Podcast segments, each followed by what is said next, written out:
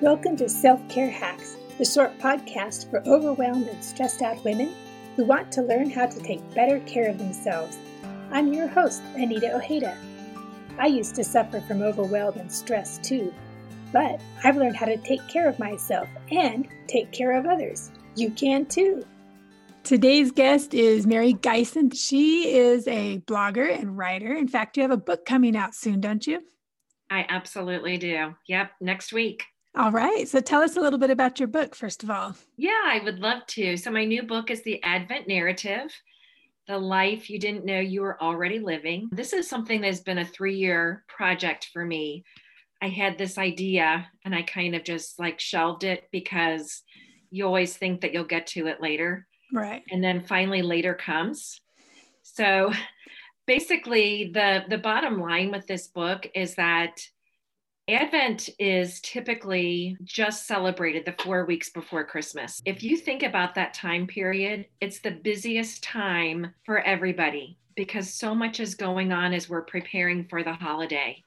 And so, Advent is something that is meant to be a time of preparation, but we don't give it the time that it deserves. So, the question you have to think about is what if Advent is more than just four weeks long? What if ah, Advent is actually a lifetime of living. And wow. think about how Advent is a time where you are preparing your heart. You're in that place of expectancy because uh, of the arrival of Jesus. But Advent is actually that time between when Jesus was born and when he comes again. So that is our lifetime. So I take that idea and I just expand on that in the book. Wow, that sounds really, really good and something we probably don't think about often enough. Yes. So I'm curious, did your caregiving journey experiences have any effect on the conclusions that you draw in the book on living in the Advent? Absolutely.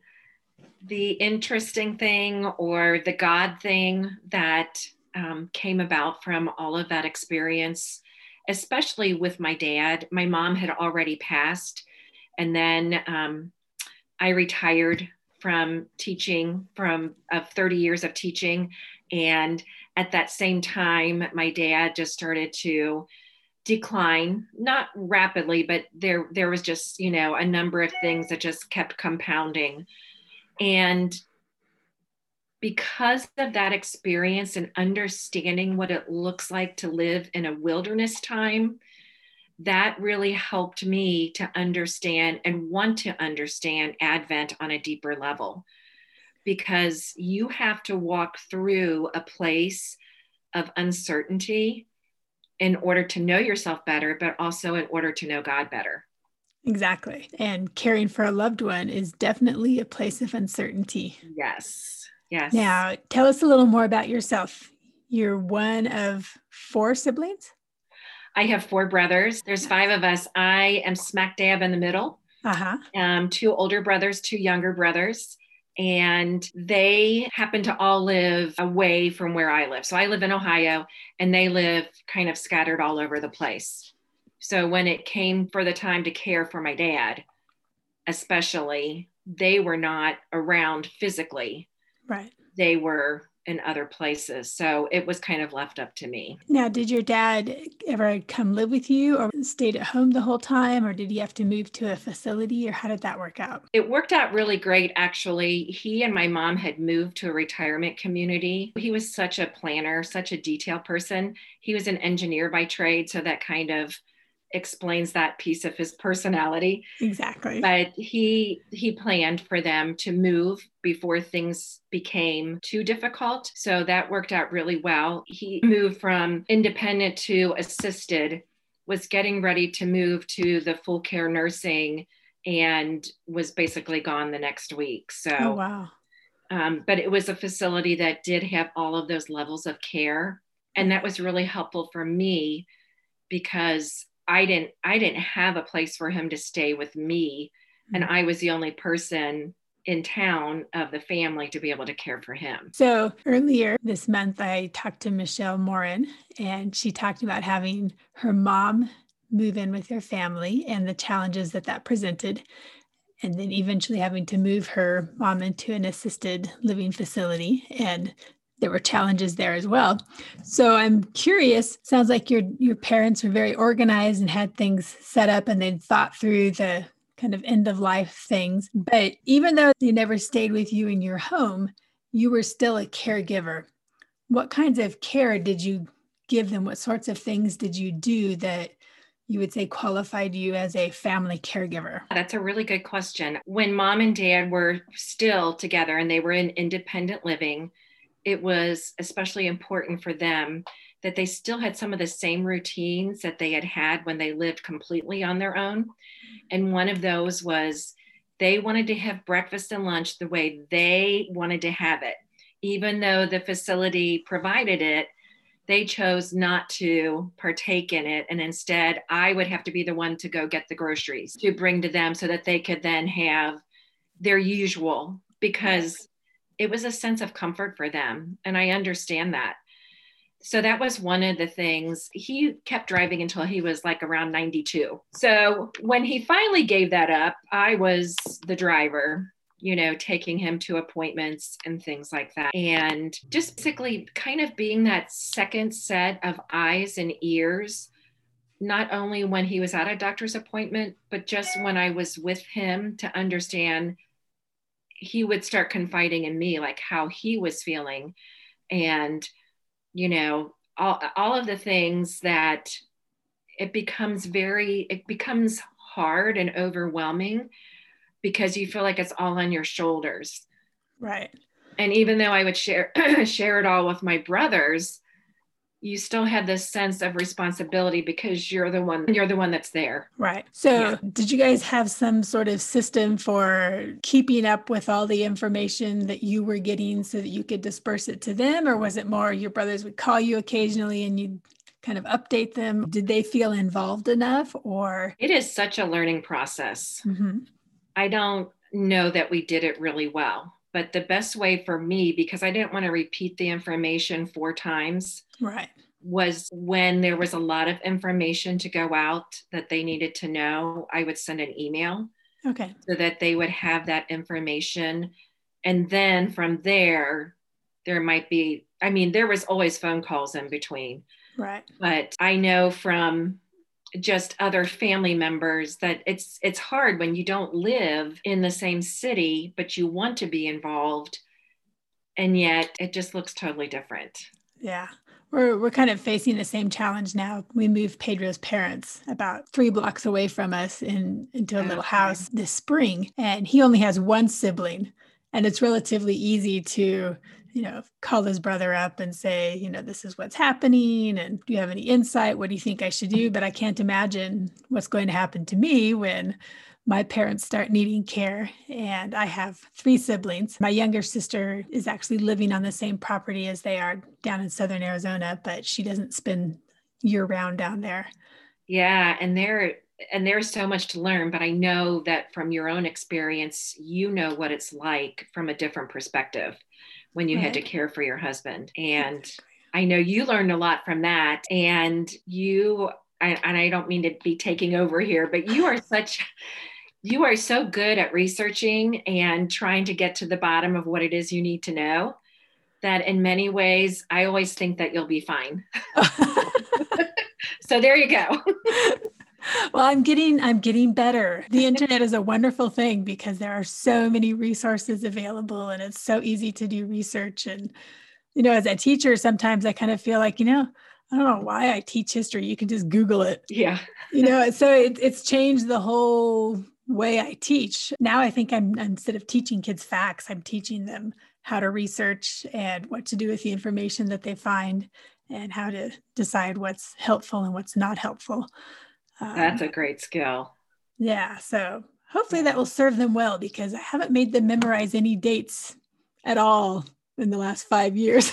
Oh. it's like you need to know a general time period, but yes, yes. Family caregivers, when you have someone in, you know, when you have a family member in an assisted living facility, you might end up as chauffeur, grocery shopper, appointment maker. Actually, my dad was very, I mean, he very much took care of that.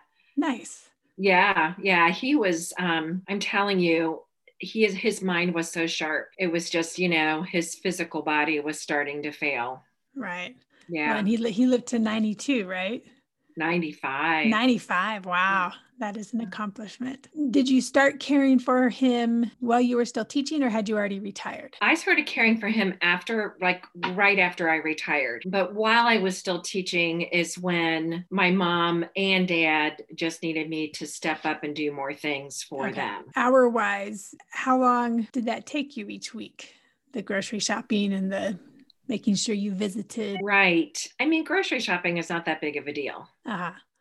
So, you know, I, I wouldn't necessarily, I mean, that wasn't even an hour, you know, Okay. it was, but it was more time because once you drop off the groceries, then you stay for a while. Right. and you know and you visit and things like that and i felt that i wanted to be there more than i was some weeks and i also though at the same time wanted to balance what that looked like so that i wasn't going to fall apart and i was still going to be strong enough to, t- to do what i needed to do for my dad Right.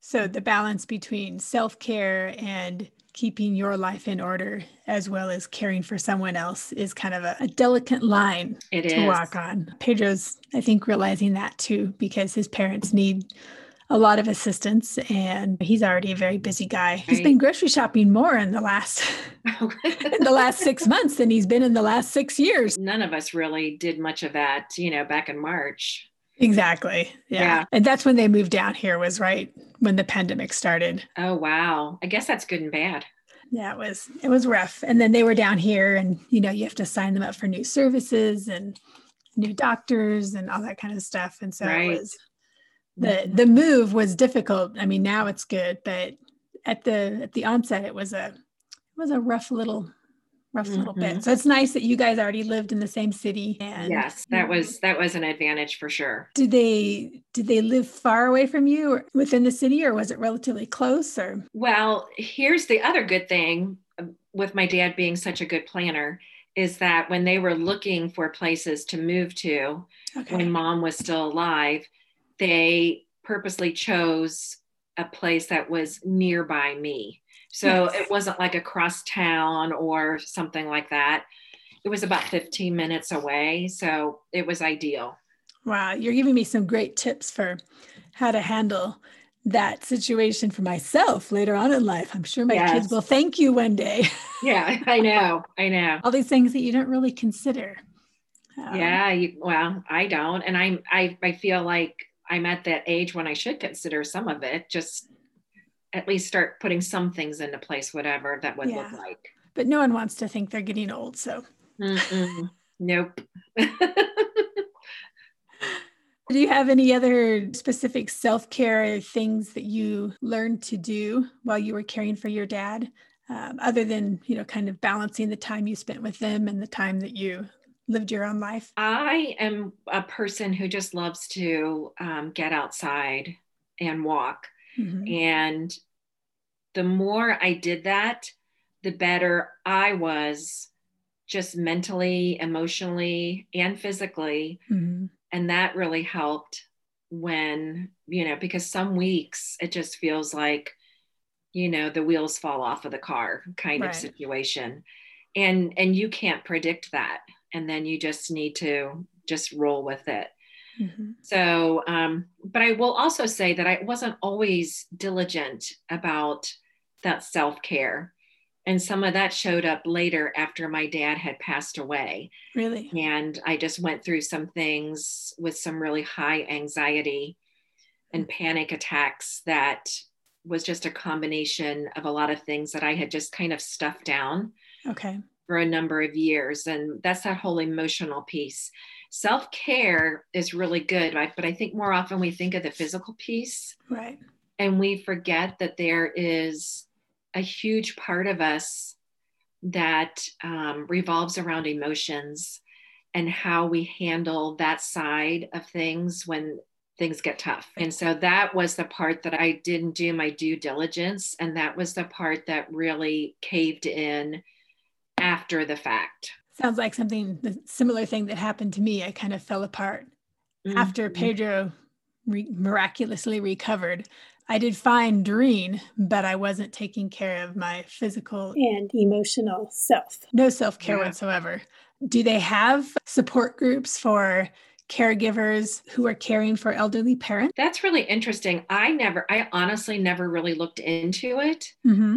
There is an organization that I know is within our city. Okay. That I probably should. Oh, the Council on Aging. I think it oh, was okay. council, like something like that. Yeah, it's a it's a national organization. Yes. Okay. Yeah. Okay. So, I'll have to. I'll look and see if I can find a link for them and see if they offer um, groups. Right. So I don't groups. even know because I didn't, I thought it was okay.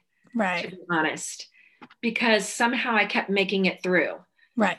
Right. And so I never, it, it didn't occur to me that I needed that emotional support that I wasn't giving myself until after. Same thing with me. I I don't think we we didn't have any support groups um, in Bozeman. There wasn't even a cancer center in the hospital until after he had cancer. So there was nothing available and it, it, didn't occur to me. I was in California a lot at the hospital with him there. I'm trying to remember. I may have seen a poster or two, but since I was in and out, it wasn't regular. Like I couldn't meet every Monday mm-hmm. because yeah. I never knew when I would be there. But in retrospect, man, I wish I would have joined a support group. They have online groups now, especially with COVID. You know, there's resources out there. Mm-hmm. And that's very, very important. I'm glad you brought that up. Oh, absolutely. And it, it is something that if anybody asked me that I would suggest that because like you and I have both just said, we forget and we think we're okay because we're making it through whatever that looks like. Right. And sometimes it's not till later that we realize, oh my gosh, I was hanging on by a thread. Exactly. And I should have called out for help much sooner. You know, and a lot of times I think as as Christians, we have maybe a poor view of counselors and mental health professionals and people who seek mental health help. Um, yes. We think, well, you know, if I were a strong Christian, I could just pray and God will give me all the support I need without realizing that the gift he's giving us is counselors and psychologists and psychiatrists. Yes. And I grew up feeling that there was a stigma mm-hmm. based around counselors or going to see somebody for mental health. Mm-hmm. And it also was something that nobody talked about. Right. And it wasn't until I knew that I was not going to be healthy until I went ahead and got counseling for myself that I was like, this is okay. They're eh, they're giving they're giving me a gift by being able to have strategies right. to help myself when I feel like I'm falling apart. We need to avail ourselves of the gift that God has given counselors, which is to enable us and equip us with strategies. The Bible is important and our relationship with God is so, so important. But if He's urging you that maybe you need more help, then seek it no matter what. Amen. Would you say that you grew a lot spiritually during this time, even though you were stressed out in other areas of your life? I did because I feel I never would have made it through without God. Right. It didn't it didn't look like I was necessarily spending more time in that quiet space. Mm-hmm. It looked like prayers throughout the day. I can't do this without you. You know, God help me and then fill in the blank and I think it looked more like that because I couldn't concentrate on some of those other things right. at that time, the brain space for it. Right. You weren't necessarily spending hours studying your Bible, but mm-hmm. you were in a constant conversation with God. Yep. And then once your caregiving role was over, then you could deepen that relationship that you had already deepened during the caregiving time of your life, which right, right. leads right back to the book. It does. It does. because it's really hard to write about something that you haven't experienced. Right. Um, as a writer, I know that you understand that. And the reason that I didn't finish the book until now was because God knew I wasn't ready to finish the book until now. I needed to um, kind of reflect on that period of time that I had and understand why it felt so hard and what it is that essentially got me through. And the bottom line is, we have this hope as believers, and that hope is in Jesus. And yes. that's another huge piece of what Advent is all about It's how do you carry that hope with you, not just for four weeks, but how do you carry it with you every day of your life? Exactly. I grew up in a faith tradition where I, would never actually even heard of Advent, you know, the, the four week period before Christmas until, oh, I don't know, four or five years ago. Because in our faith tradition, we're always looking forward to the hope of Jesus and, and his soon return. Oh, but that's really cool too. Yeah. I know. I'm, I'm like, hmm, I like that. yeah. it's a way of living. I'm sure that your book is going to reach the people that it needs to reach. And that is exactly my prayer. It's a message that we all need. We don't have to live in a way that's uncertain all the time mm-hmm. if we have the Advent hope in our lives all the time. Yeah. I think it's also knowing that, you know, when you have hope, then you know that Jesus is with you. Right. Like you're you're not walking alone it feels like it but if you just go a little bit deeper you'll understand you know god has never left you he's exactly. always with you it's been so good to talk to you mary you've got some great insights on caregiving especially when you're when you're the the caregiver in town and how it's just as much of a caregiving burden as if they were living in your home and burden's not really the right word responsibility as if they were in your own home. Um, right. Sometimes, if they were in your home, you think it would be easier because they're right there. You don't get called away to help. You can try to work your routine around their needs. So, you know, it's different for everyone. But the one thing that remains the same is we all need to take care of ourselves, no matter what our caregiving experience might be like and we need to take care of ourselves physically, mentally, and spiritually. And I second that. Yes. All right. Thank you so much. And uh, congratulations on your book, baby. Hey, thank you. I'll, I'll leave a link in the show notes so that people can find it. Oh, I appreciate that. Thank you. This has been wonderful. Here's a recap of what Mary shared with us. Hack number one don't just concentrate on physical self care when you're a caregiver, even though that's very important. Hack number two find a support group to help you navigate the emotional waters of caring for a family member. Hack number three don't be surprised if you need a counselor to help you recover emotionally and mentally when your caregiver journey ends.